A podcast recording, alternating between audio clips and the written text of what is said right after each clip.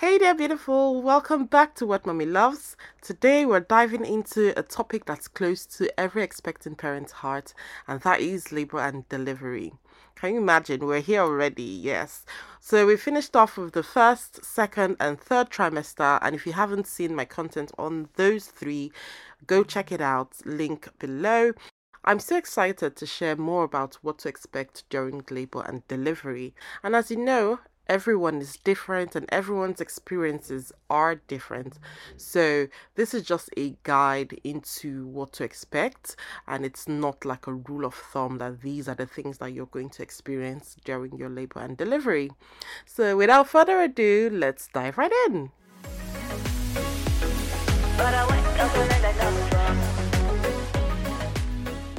All right, lovely mamas, let's talk about the very first act, which is early labor. And early labor is usually filled with anticipation and excitement. I remember feeling excited about going into labor. Right, so let me share my own experience with early labor. So I was about thirty-eight to thirty-nine weeks pregnant, and it was the first of February, a lovely Saturday, sunny morning, and I was just, you know, feeling good vibes all through. And then I spoke to my bump and I said to it, I mentioned my daughter's name, Nina, because I already knew I was going to give her the name Nina anyway. So I said, Nina, today is a lovely day to be delivered, you know. And I jokingly said that, and I tell you, right, within an hour of me saying those words, because I literally just said it and carried on with my day. And then I started having contractions. And it was so fascinating that just me telling my bump those words kickstarted my delivery journey, you know. So when they say speak to your bump, it does carry meaning. Those babies listen. So yeah, speak positively to your bump, always, every single time. And that's how early labor signs happen. It happens with subtle signs, twinges here and there, but it's just your body's way of saying, hey, it's showtime. And that is just what kickstarts it, really. You might be noting some contractions, and it's a good time to take note of your contractions. You know, make a note about how frequent they happen. It's also a golden rule that when in doubt, you should speak to a healthcare provider. And your healthcare provider will be there to help and guide you throughout your labor and delivery. After the early labor signs comes the active labor. So active labor is like the next level. And this is when the intensity cranks up. This is when your contractions become more frequent. And it's just a time for you to practice some coping mechanisms.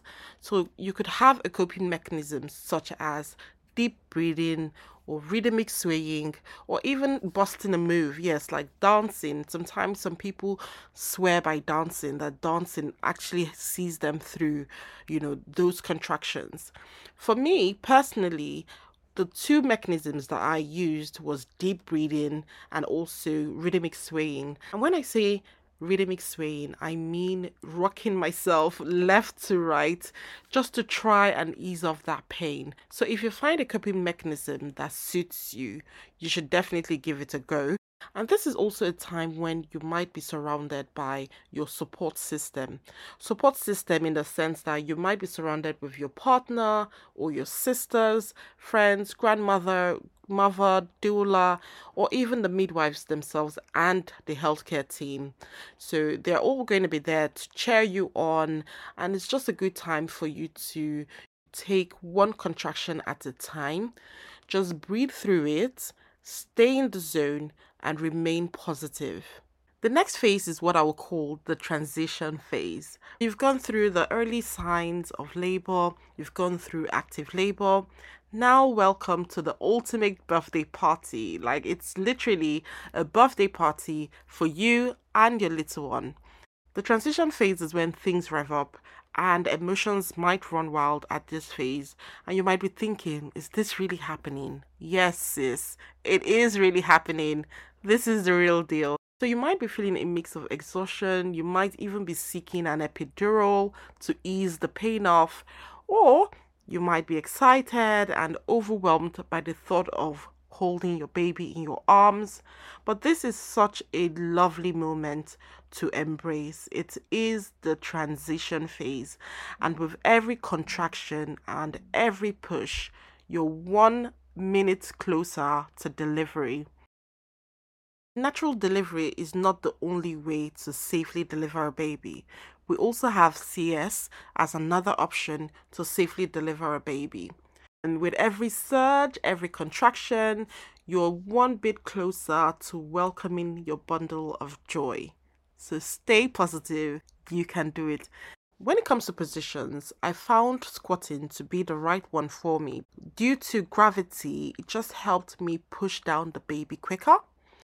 I know I've seen in some movies where ladies lie down and then they deliver the baby. And this is not C S. This is like natural delivery, where the lady lies down and then she gives birth. That didn't work for me. So what worked for me was me squatting, because I just had the natural instinct to squat and push the baby down. So that was what worked for me.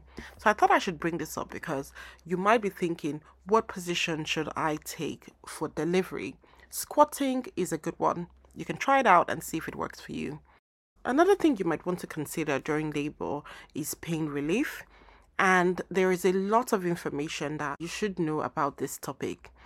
Of course, you know, or you might know, that there is epidurals, and epidurals help with pain management. But this is a topic that you would need to consult your healthcare provider to guide you on this, if this is the right medication for you to use during labor and delivery.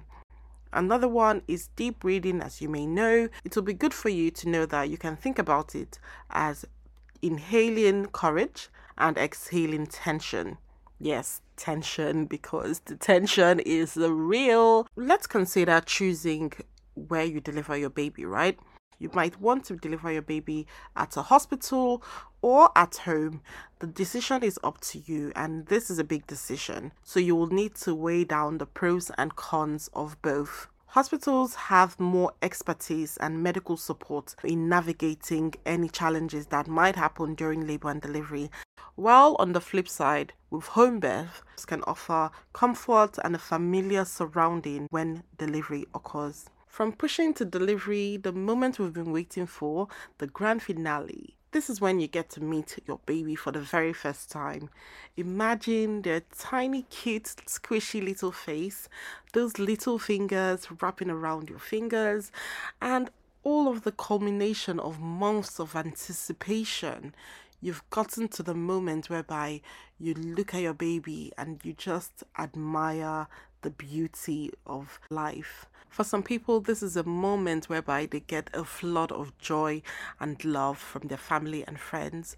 And it's just a new chapter of your life that you can't change for anything else. From the very first family photo that you take with your little one, all you have to do from now on is to embrace the cuddles, savor the quiet moments, and let the adventure of parenthood unfold. So after delivery, then comes recovery and healing.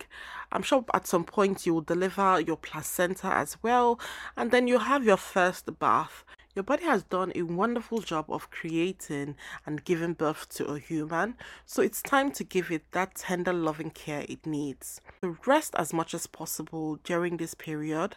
You don't need to get into any exercises until after six weeks of your delivery.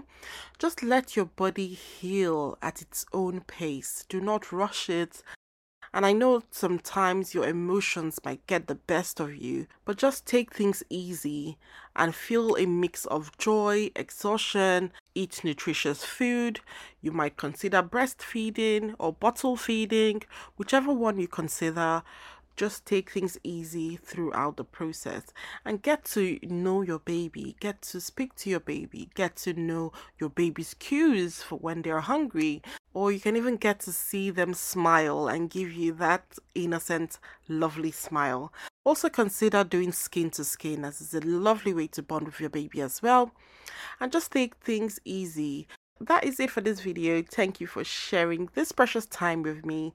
I would love to hear your stories about your labor and delivery experience. in the comments below. This could help a mom out there who is seeking for this information. So diverse stories, diverse experiences are appreciated and welcome. Remember, you're not alone on this journey, and the strength within you is a force to be reckoned with. Until next time, take care of yourself, be kind to yourself, and know that you are part of a tribe that celebrates you. I wish you all the best in your pregnancy journey, and I'll see you in the next one where we talk about the fourth trimester. Speak soon. Bye.